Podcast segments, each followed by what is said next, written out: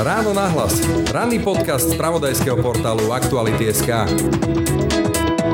Andrej Kiska sa nemýlil. Slovensko bolo v čase jeho prezidentovania mafiánskym štátom.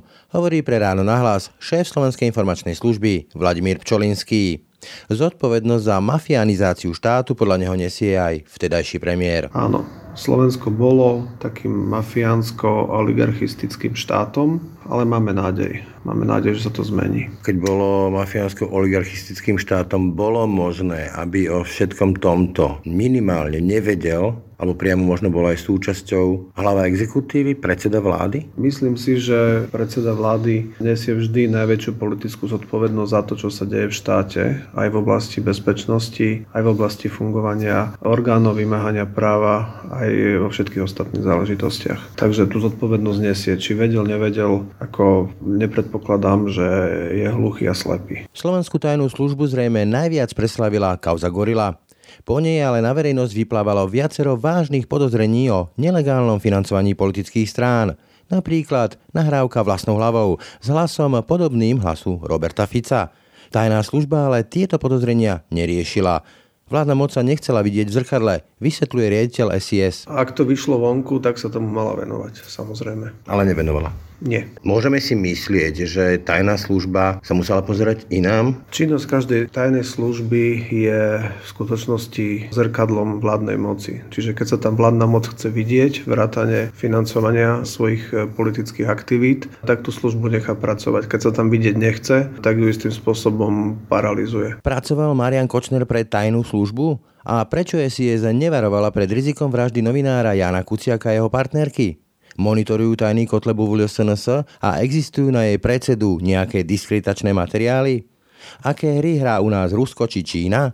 No a je predseda parlamentu Boris Kolár jeho minulosťou i všemožnými kontaktmi, bezpečnostným rizikom? Zákon o ochrane otovej skutočnosti pomerne jednoznačne hovorí, že čo je bezpečnostné riziko. Keď si to pozriete, tak nič také tam nenájdete v súvislosti s Borisom Kolárom, ani s Igorom Matovičom, ani s Zuzanou Čaputovou, ani s inými ústavnými činiteľmi. Rozhovory so šéfmi tajných služieb nebývajú časté, ale keď už sa udejú, musia prísť na rad otázky o vážnych podozreniach z mafianizácie tohto štátu, klientelisticko-oligarchistických prepojeniach na vládnu moc pomoc, ale aj na to, kde bola, keď sa toto všetko dialo, naša tajná služba a či a prečo odvracala zrak.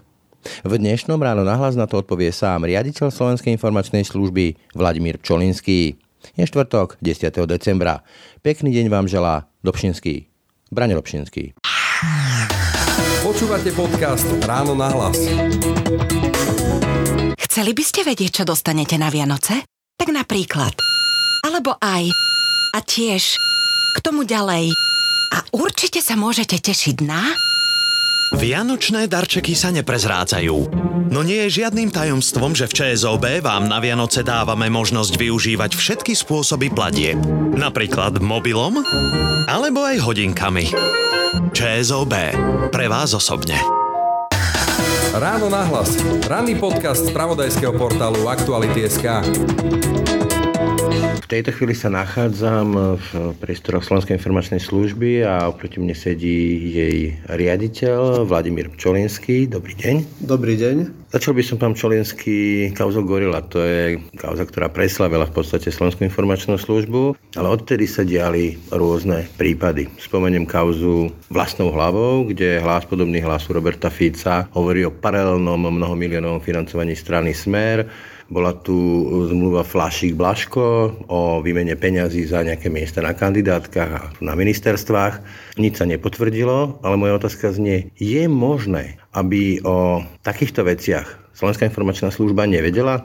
Pripomeniem, že financovanie politických strán a ich legálne financovanie je jedným z základov demokracie. To ohrozuje, ak sa deje nejaké paralelné financovanie demokracie. Je samozrejme možné, že spravodajská služba tieto veci nezachytila a ani ich nezachytila. A to z toho dôvodu, že žiadna spravodajská služba na svete nefunguje ako anesteziologicko-resuscitačné oddelenie, kedy nad každým pacientom bde je jeden až dvaja zdravotníckí pracovníci 24 hodín denne. To znamená, že ak sa my dvaja na niečom dohodneme a my dvaja si podpíšeme nejakú zmluvu a nikto iný o tom nebude vedieť, tak je veľmi nízka pravdepodobnosť, že by takáto vec unikla.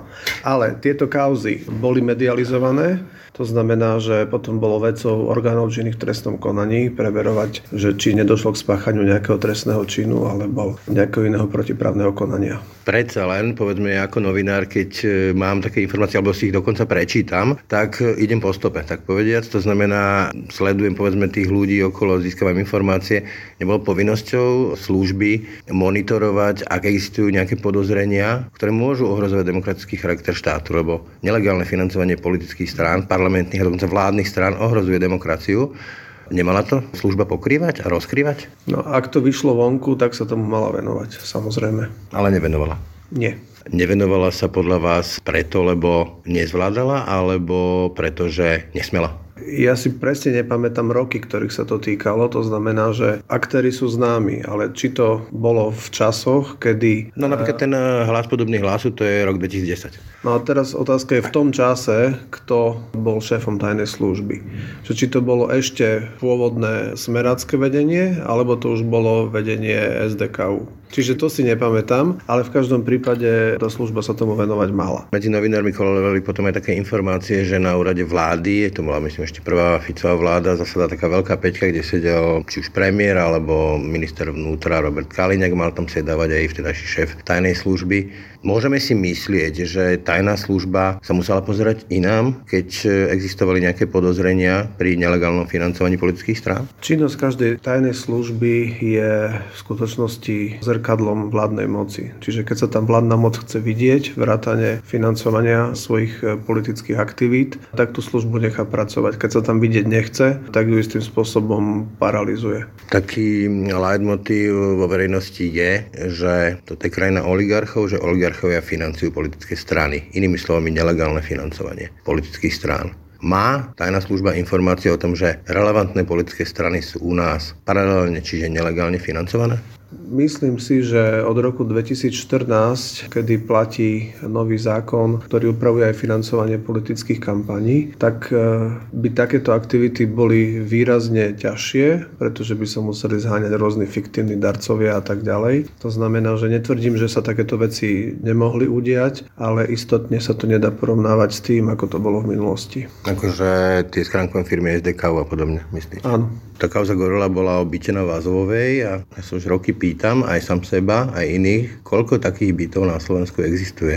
O tomto byte vieme, ale o koľkých takýchto bytoch, kde sa mohli odohrávať podobné kauzy, nevieme. Existujú podľa vašich informácií aj iné takéto byty? Tak aj najnovšie zistenia ukazovali, že existujú rôzne byty a nebytové priestory. Pán Bojder, myslíte? Áno, kde sa schádzali rôzne ľudia a riešili rôzne veci, takže takýchto priestorov asi existuje na Slovensku viacej. Mimochodom, oni si dávali túto kúsok od vás. Vy ste už aj odpovedali, že je možné, že tajné službe to ušlo. Ale opäť sa spýtam, ušlo je to preto, že je v úvodokách neschopná, alebo preto, lebo také veci sa dejú, alebo preto, že sa musela pozerať inak, lebo išlo tak povedať chránené osoby? V minulosti to bolo tak, že útvary, ktoré sa mali venovať vnútornému spravodajstvu, či už ekonomickému alebo organizovanému zločinu, boli poddimenzované personálne, finančne a manažment ich do niektorých vecí ani netlačil. To znamená, že išlo asi o kombináciu viacerých týchto faktorov. Keď sa pozriem na to, že v súčasnosti sú v celách predbežného zadržania, či už špeciálny prokurátor, v podstate celé bývalé vedenie policajného zboru, alebo kopa sudcov,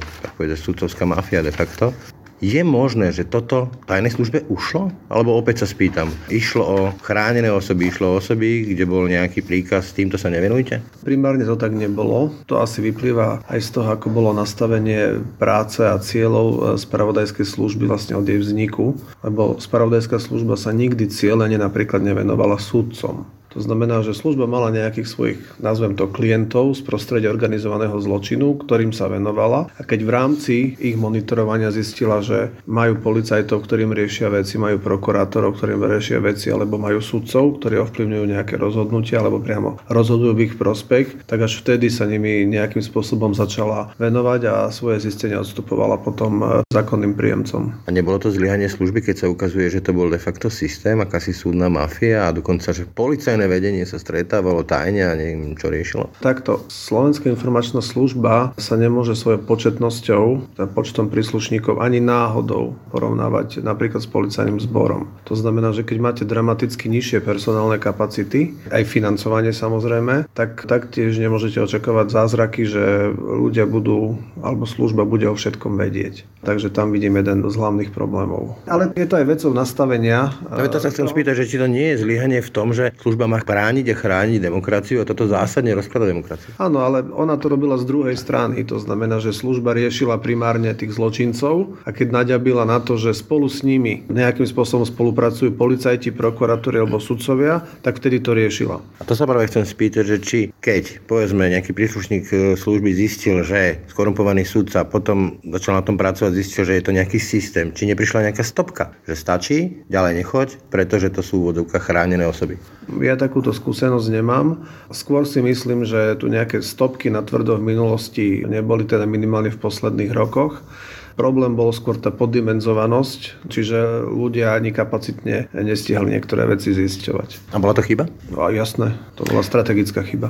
Marian Kočner, táto osoba, robím novinára 20 rokov, sa tu pohybuje dlhšie ako ja robím novinára, to ešte v časoch Michala Kovača staršieho ako prezidenta, vždy podivné kauzy, potom dokonca keď sa riešila milosť pre Michala Kovača a Mariana Kočnera, teda jej zrušenie, tak Marian Kočner z toho ušiel, z tej lopaty, rozdiel od Michala Kovača mladšieho.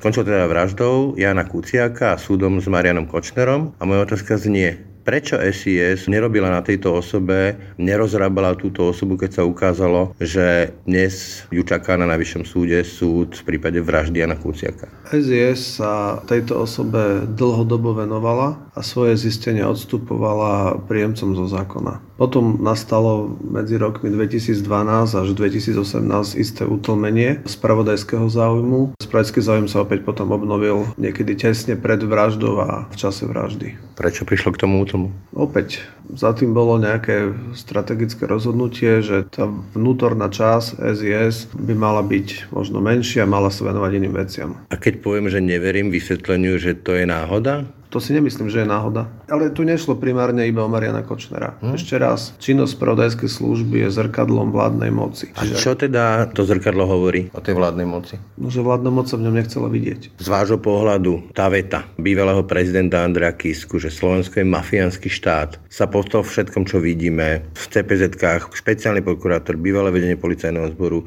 sudcovia, sa ukazuje táto veta pravdivá? Bolo Slovensko mafiánsky štát?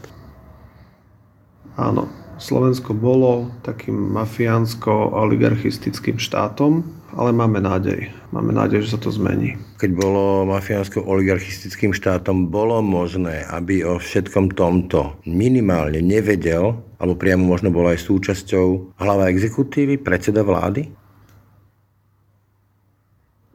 Myslím si, že predseda vlády nesie vždy najväčšiu politickú zodpovednosť za to, čo sa deje v štáte, aj v oblasti bezpečnosti, aj v oblasti fungovania orgánov vymáhania práva, aj vo všetkých ostatných záležitostiach. Takže tú zodpovednosť nesie. Či vedel, nevedel, ako nepredpokladám, že je hluchý a slepý alebo bol hluchý a slepý. To je politická zodpovednosť, ale to, čo sa vyskladalo z tej kauzy bývalého vedenia policajného zboru a pána Bedora sa ukazuje, že mohol viac ako vedieť, že mohol prípadne aj riadiť tento systém. K tomu sa neviem vyjadriť, to musia vyšetriť e, orgány činné v trestnom konaní. Potom budeme mudrejší po hlavnom pojednávaní, ktoré keď bude, tak potom to bude pomerne jasné. Nechcem o tom špekulovať, pretože my nie sme orgán, ktorý slúži na zabezpečovanie dôkazov pre orgány činné v trestnom konaní. Nám to zo zákona e, nevyplýva takáto úloha. Viem, že e, nemôžete zo zákona prezradiť, kto je a kto nie je príslušníkom SIS, agentom SIS, ale keď poviem, že Marian Kočner pracoval pre SIS, bol agentom SIS, klamem? Neklamete, iba nemáte pravdu tomu sledovaniu novinárov, tým kriakovým komandom, Bolo to monitorované tajnou službou, teda SIS? Neviem o tom, akurát viem o tom, že to Kriakové komendo monitorovalo aj mňa. Čiže ja som v tejto veci poškodený. Tam sa potom operovalo tým, že vlastne oni si mysleli, že pracujú pre tajnú službu. To bol čistý blúd, alebo bola v tom nejako involovaná SIS? Toto bola jedna z najtupších výhovoriek, aby sa títo ľudia vyvinili, pretože aj SIS, aj vojaci, aj policia majú pomerne početné útvary zabezpečujúce sledovanie osôb. To znamená, že ak si pán Kriak ktorý sa podľa vlastných slov vyhlasoval za špecialistu na sledovanie, myslel, že by spravodajská služba si najala Petra Tota, aby si najal Kriaka a ďalších dvoch amatérov na to, aby sledovali novinárov a politikov, tak e, to si myslím, že slúžilo len na to, aby e, nejakým spôsobom zľahčil svoje protiprávne konanie. Vrátim ešte k Marianovi Kočnerovi. Aktuálne ešte bude o kauze vraždy Jana Kuciaka a jeho účasti, teda Kočnerovej účasti v tejto vražde rozhodovať najvyšší súd. Z informácie SIS je tá verzia, ktorá hovorí o Marianovi Kočnerovi ako o objednávateľovi pravdivá? Tejto veci sa venovali vyšetrovatelia a prokurátori SIS nezabezpečuje dôkazy pre trestné konanie. To znamená, že my sme sa k týmto veciam nikdy nevyjadrovali. Či je táto verzia pravdivá alebo nie je pravdivá. Ak sme získali nejaké čiastkové informácie, tak e, sme ich odstúpili, ale celé vyšetrovanie, dokazovanie, všetko, všetko bolo v rukách orgánov činných trestnom konaní. A nebolo zlyhaním SIS, že došlo k tej vražde? Hovoríte sám, že Kočner bol monitorovaný do roku 2012, potom až do roku 2018 nie a potom zase tesne pred vraždou áno? Nie, pretože spravodajská služba nemôže za všetko, čo sa v danom štáte stane. Áno, ale keby možno tie informácie mala a odstúpila, tak by k tomu nemusela prísť. No zjavne ich nemala. A toto nebolo chybou? No ale to nefunguje tak, že zadám si v počítači príkaz, tlačím Enter a príde mi informácia. Proste potrebujete mať prienik v prostredí, potrebujete mať niekedy aj šťastie, potrebujete mať dostatok ľudí a prostriedkov, aby ste vedeli nejakú osobu dlhodobo monitorovať a navyše spravodajská služba nemonitoruje iba jednu osobu, Veď áno, len vy ste sám hovorili, že bol monitorovaný, potom prestal byť monitorovaný, potom začal byť monitorovaný a potom prišlo k vražde. Ale ten, ten monitoring spočíval v nejakých iných veciach, nie v tomto. Uh-huh. Iné aktivity, myslíte? Tak? Áno, v iných aktivitách. A mimochodom, prečo začal byť opäť monitorovaný v tom roku 2018? Pretože niekto tu vo vnútri si povedal, že toto už je naozaj že cez hranu, čo sa tu deje a do akej miery má Marian Kočner vplyv na dianie na Slovensku a do akej akej miery tu už ostentatívne dáva najavo, že on je tu tým šéfom. A toto bolo niečo podobné ako kauza Gorla, že to bola iniciatíva nejakého jednotlivca napriek vedeniu, alebo to bola iniciatíva vedenia? Myslím si, že to bola iniciatíva funkcionárov Slovenskej informačnej služby v minulosti s vedomím časti vedenia. Putovali tieto informácie v podobe tých zákonných zvodiek aj ústavným činiteľom, teda napríklad Robertovi Ficovi? Nie. Prečo? No lebo v čase potom, ako došlo k spáchaniu vraždy, tak Robert Fico už prestal byť predsedom vlády, takže nebol dôvod, aby poslancovi Ficovi išli akékoľvek informácie. A Peter Pellegrini teda tieto informácie mal? Nie som si istý, ale skôr si myslím, že tie informácie boli odstupované prezidiu policajného zboru ako orgánom činným trestom konaní. Tomu, čo dnes je v CPZ? Môže sa to prelínať. Ale vôbec nič to nemusí znamenať, lebo ja neviem do akej miery tie veci, ak boli zasielané, boli potom použité vo vyšetrovaní. To ja neviem. Lebo my o tomto informácie potom nemáme spätne. Podobne sa tu diali podvody pri agrodotáciách. Tam sa to tiež ukazuje ako systém. Čo o tom vedela Slovenská informačná služba? Bol to systém a kto stal na jeho čele? Bol to systém, ale závisí od toho, že, že teda v akom období, pretože ja minimálne som registroval, že tým agrodotáciám sa služba venovala asi posledných 20 rokov a rôznym podvodom v polnohospodárstve. Čiže aj tej predchodkyni podhospodárskej platobnej agentúre sa venovala Slovenská informačná služba a v niektorých prípadoch e, vystupovali stále tie isté mená. To je jedna... Naprieč vládami, hej? Áno, áno, áno. To znamená, že to bola taká nejaká strategická úroveň, ale potom boli takí regionálni bosovia, ktorí si tie agrodotácie vybavovali na svoje polička, ktoré mali v daných regiónoch. A tie informácie boli odstupované orgánom činným trestnom konaní a plus boli odstupované ministerke pôdohospodárstva v tom čase. A... Pani Martečnej myslíte? Áno. Čiže vedela o tom? No o niečom vedela, hej, to akože nemusela vedieť o všetkom, ale niektoré veci boli odstupované. Lebo tiež my ako nevieme o všetkom, to, čo zistíme a môžeme poslať, tak to odošleme. A aké máte potom vysvetlenie, že sa nič s tým e, nedialo, až kým neprišli voľby a nezmenila sa vláda? No pretože ten systém bol priamo previazaný v regiónoch s predstaviteľmi policie, prokuratúry a súdov. To znamená, že nebol nejaký záujem to riešiť, ak boli tí ľudia priamo zaangažovaní na tej trestnej činnosti. S oblúkom vrátim k tomu financovaniu strán. Mohlo to byť aj tak, že potom za to privieranie očí išli peniaze peniaze do stranických pokladníc vládnych strán? Nemyslím. To išlo skôr o obohacovanie jednotlivcov. A ako vlastne ten systém fungoval? Mal to nejakú centrálnu hlavu, alebo ako si to máme predstaviť? Opäť závisí to v ktorom období. V tom poslednom ukazuje kauza dobytkár, že ako to bolo, osobie obsadenie. To znamená, tam sa ukazuje aj centrálna, teda niektoré centrálne hlavy, asi nebola iba jedna, plus e, zodpovední funkcionári polnospodárskej platobnej agentúry a plus ďalšie spolupracujúce osoby.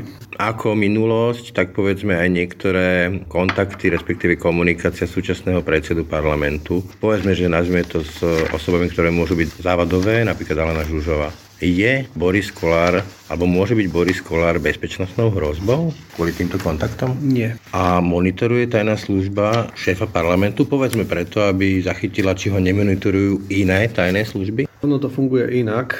Spravodajskú ochranu najvyšších ústavných činiteľov zabezpečuje Úrad na ochranu ústavných činiteľov a diplomatických misií ministerstva vnútra. Ak nás požiadajú buď tí ústavní činiteľia, alebo Úrad na ochranu, prípadne policia, o nejakú súčinnosť my ju poskytujeme. My sa venujeme cudzím spravodajským službám a ak zistíme, že majú záujem sa nejakým spôsobom dostať k najvyšším ústavným činiteľom, vtedy zasiahneme. A z vášho pohľadu nemôžu byť tie všemožné kontakty predsedu parlamentu dôvodom na záujem cudzích tajných služieb o Borisa Kolára a jeho prípadné vydieranie? Cudzie tajné služby majú záujem o všetkých našich e, významných ústavných činiteľov, nie len o Borisa Kolára. Monitorujú ich vystupovanie, kontakty, zdravotný stav, zháňajú akékoľvek informácie, ktoré ktoré... Chápem, ale či toto nie je achilovka, povedzme? Nie.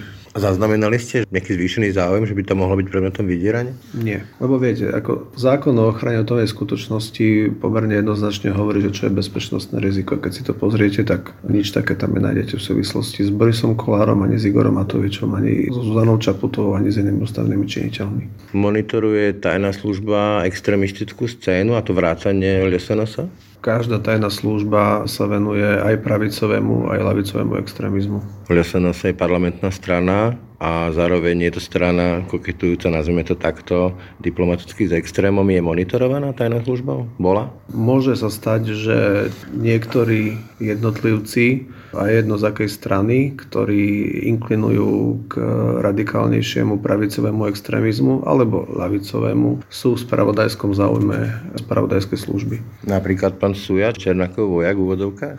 V tomto prípade sa nemôžem vyjadrovať ku konkrétnym menám to rešpektujem. Na druhej strane mm, v kulároch tu kolovali také klebety, že SIS má kompromitujúce materiály na Mariana Kotlebu. Má? Neviem o žiadnych. My, ak by sme mali informácie, ktoré preukazujú nejakú trestnú činnosť, tak by sme ich odstúpili orgánom činným trestnom konaní, bez ohľadu na to, že či by šlo Mariana Kotlebu alebo kohokoľvek iného. Čiže nebol to nejaký žolík, ktorý bol pripravený, o ktorom Marian Kotleba vedel, že tu je a preto hral nejaké hry? Nie, to skôr si myslím, že ako ja som o tom tiež počul, ale skôr tak, že, že sú nejaké fotografie, ale v držbe nejakých jednotlivcov, ktoré mali súvisieť s nejakou jeho orientáciou inou, akú prezentuje, na základe ktoré by mohol byť vydieraný, ale reálne nikdy nič také sa nikde nezjavilo. To znamená, že skôr si myslím, že ide o fámu. Keď si pripomeniem nočných vlkov, rúských nočných vlkov, je pravdou nejaké prepojenie Ruska, ruských služieb a ruských záujmov na našu extremistickú scénu? Neviem, či úplne priamo, ale vieme a to vidíme aj z verejných prejavov a z prejavov na sociálnych sieťach, že práve paradoxne pravicoví extrémisti veľmi často zdieľajú veci týkajúce sa ruskej propagandy. Sú za tým peniaze? Vieme, že napríklad e, Zemavek, myslím, pán Rostas bol aj rokovať o peniazoch z Ruska. Sú aj iné toky, o ktorých verejnosť nevie a ktoré financujú slovenskú extrémistickú pravicovú scénu z Ruska?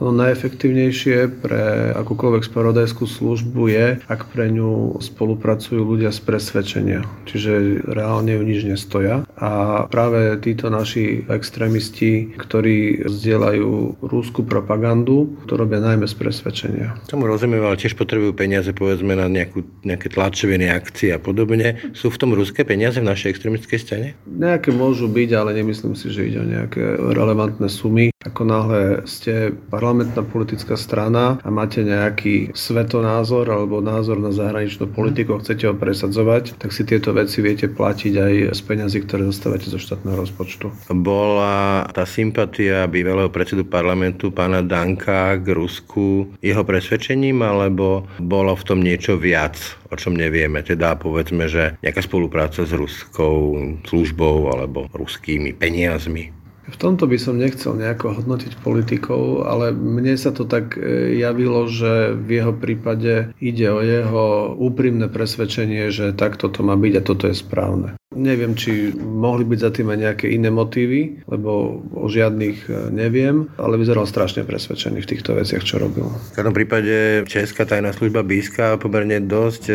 jednoznačne varuje pred e, ruskými agentmi a ruským vplyvom. Tak sa pýtam, čo vie Slovenská informačná služba o ruských agentoch a ruskom vplyve a ruských peniazoch na Slovensku. Slovenská republika v lete vyhostila troch ruských diplomatov za správanie, ktoré nebolo zlučiteľné s viedenským dohovorom dohovorom. To znamená, že sme vyslali veľmi jasný signál o tom, že vieme, čo sa tu deje a nechceme, aby Slovenská republika bola operačnou základňou pre vrahov, ktorí prichádzajú zo zahraničia a potom páchajú závažné trestné činy v iných krajinách Európskej únie a sú prepojení na spravodajské služby iných štátov. Čiže aké sú ruské záujmy na Slovensku? Sme pre nich nejakou operačnou základňou, kde potom chodia otravovať, poviem to takto, do Nemecka alebo do Anglicka, alebo majú tu aj nejaké iné záujmy? Má tu Rusko nejaké iné záujmy? No, oni sa tu najmä cítili veľmi dobre a bezpečne, pretože nikto im nič nerobil. Čiže niečo ako arabskí teroristi za socializmu?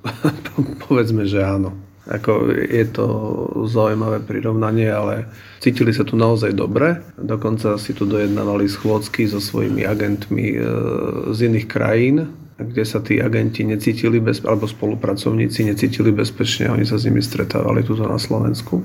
Je známy prípad, kedy dlhé roky spolupracoval jeden vysoko postavený rakúsky vojak s ruskou tajnou službou a e, stretávali sa v Bratislave, v Tatrách a tak, takže tu sa cítili dobre. A majú u nás oni podchytených nejakých ľudí v e, bezpečnostných zložkách alebo v top politike?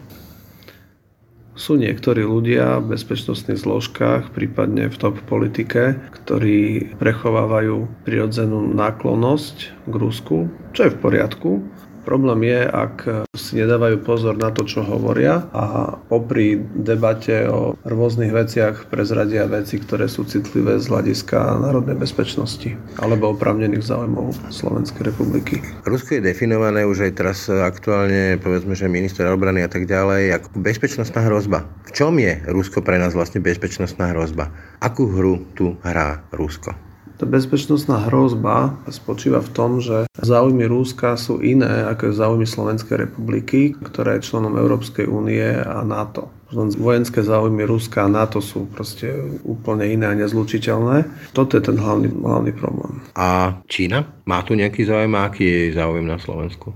Vieme, že povedzme, že pre Ameriku, Spojené štáty teda, je povedzme, že Huawei alebo pre Kanadu agent vlastne štátnej moci, čínskej štátnej moci a preto odmietajú túto firmu. Takto aj Rusia a Číňania sa okrem politiky zameriavajú na práva duševného vlastníctva, technológie, ekonomiku, energetiku a veci s tým súvisiace. To znamená, že tak ako Rusi, tak aj Číňania majú záujmy v tejto oblasti, akurát, že pôsobia trošku inak. Vy ste spomínali aj nejaké také bizarné metódy cez e, nasadené prostitútky? Áno. To ako fungovalo? Čínske spravodajské služby využívajú aj prostitútky prostitútky na to, aby utúžili vzťah s objektom ich spravodajského záujmu. Aby ich potom vydierali? Nie, tam nejde o vydieranie. V Ázii je to myslím aj súčasť nejakej kultúry, že keď sa urobí biznis, tak u nás sa ide do baru alebo do reštaurácie to oslaviť a oni chodili do masážnych salónov. Čiže tie delegácie poslancov, povedzme, ktoré chodili do Číny, tak e, boli aj takto odmenené? To sa nedeje počas návštevy Číny,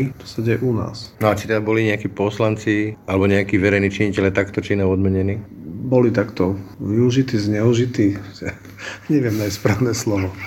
Ste hovorili, že Čína sa involvovala aj v prezidentských voľbách. Áno. Aký bol dôvod? No je prirodzené, že štáty sa snažia získať kontakty s relevantnými kandidátmi v prezidentských voľbách. Toto sa dialo aj, aj u nás, kedy sa snažili nakontaktovať na nejakých kandidátov ešte predtým, ako vôbec k voľbám došlo, aby v prípade zvolenia toho kandidáta za prezidenta s ním dokázali komunikovať. Ktorých? Nemôžem povedať. Takisto kolovali v kulároch informácie, že za Štefanom Harabinom mali stáť údajne peniaze Ivana Lexu. Je to pravda? O tom ja informácie nemám. A o tom, že by sa Ivan Lexa aj nejakým spôsobom angažoval cez peniaze v politike? To tiež neviem. Mimochodom, podľa vás skončí tá kauza únosu Michala Kovača mladšieho už konečne na súde po tých amnestiách, ktoré boli zrušené, alebo to vyššími dostratené. Ide tam o to, že podľa Serbinovej obžaloby by tam mali byť e, zaangažovaní ľudia z SIS.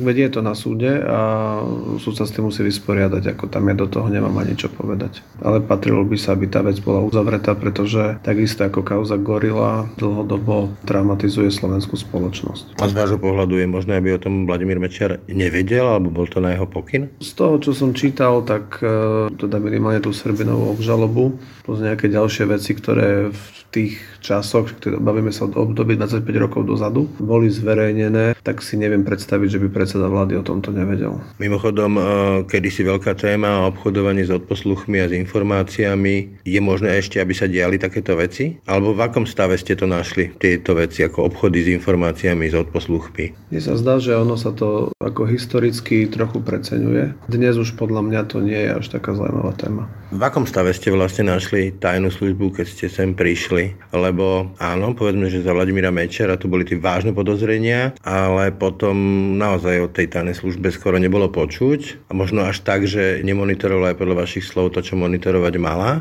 Takže v akom stave ste ju našli? Je to profesionálna služba bez toho, aby na ňu boli politické tlaky? Dnes je to profesionálna služba bez toho, aby na ňu boli akékoľvek politické tlaky. Mňa za celú dobu, odkedy kedy som vo funkcii, čiže od 15. apríla tohto roku, neoslovil žiaden ústavný činiteľ s akokoľvek požiadavkou, ktorá by súvisela s činnosťou Slovenskej informačnej služby, že niečo mám urobiť alebo nemám niečo urobiť, nič také sa nikdy nestalo. A v minulosti našli ste informácie o tom, že by povedzme Robert Fico alebo Peter Pellegrini alebo nejaký iný predseda vlády používal tajnú službu tak, ako ju používať nemal, že by ju zneužíval? Nie, skôr si myslím, že všetci chceli, aby sa o tajnej službe nehovorilo, nepočulo, aby nebol žiaden škandál. To sa mi javilo ako alfa omega činnosti manažmentu spravodajskej služby predtým. Čo neznamená, že služba v niektorých oblastiach nerobila naozaj skvelú prácu. Dobre, tak povedzte mi jednu jedinú vec, ako príklad z tej skvelej práce tajnej služby, keď teda unikli jej kauzy sudcovia, bývalé vedenie polície. Unikli kauza sudcovia neunikla. Spravodajskej služba, hovorím, že sa tomu nevenovala systematicky, čo neznamená, že v priebehu posledných pár rokov nemonitorovala zhruba 20 sudcov, z ktorých niektorí už boli aj zrealizovaní v rámci akcií Národnej kriminálnej agentúry. Dobre, tak teda čo vy považujete za taký príklad tej skvelej práce?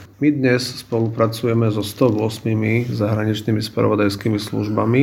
Sme veľmi rešpektovaným členom zahraničnej alebo medzinárodnej spravodajskej komunity. Má máme vysokú dôveru a na základe tej medzinárodnej spolupráce dokážeme riešiť veľa vecí u nás doma na Slovensku, pretože si vieme s našimi partnermi vymieňať informácie o konkrétnych ľuďoch, či už o cudzincoch alebo o Slovákoch, ktorí pôsobia na Slovensku alebo v zahraničí a o ich aktivitách. Takže tam to bolo veľmi, veľmi dobre. A plus boli sme veľmi úspešní pri organizácii alebo zabezpečovaní úloh, ktoré nám vyplývali z členstva v multilaterálnych platformách. Napríklad sme predsedali civilnému spravodajskému výboru NATO čo je relatívne veľká vec. Vladimír Pčolinsky, ďakujem za rozhovor. Ďakujem pekne, prajem pekný deň. Ráno nahlas. Ranný podcast z pravodajského portálu Aktuality.sk. Tak to bolo dnešné ráno na hlas. Pekný zvyšok dňa a pokoj v duši praje. Brani Robšinský.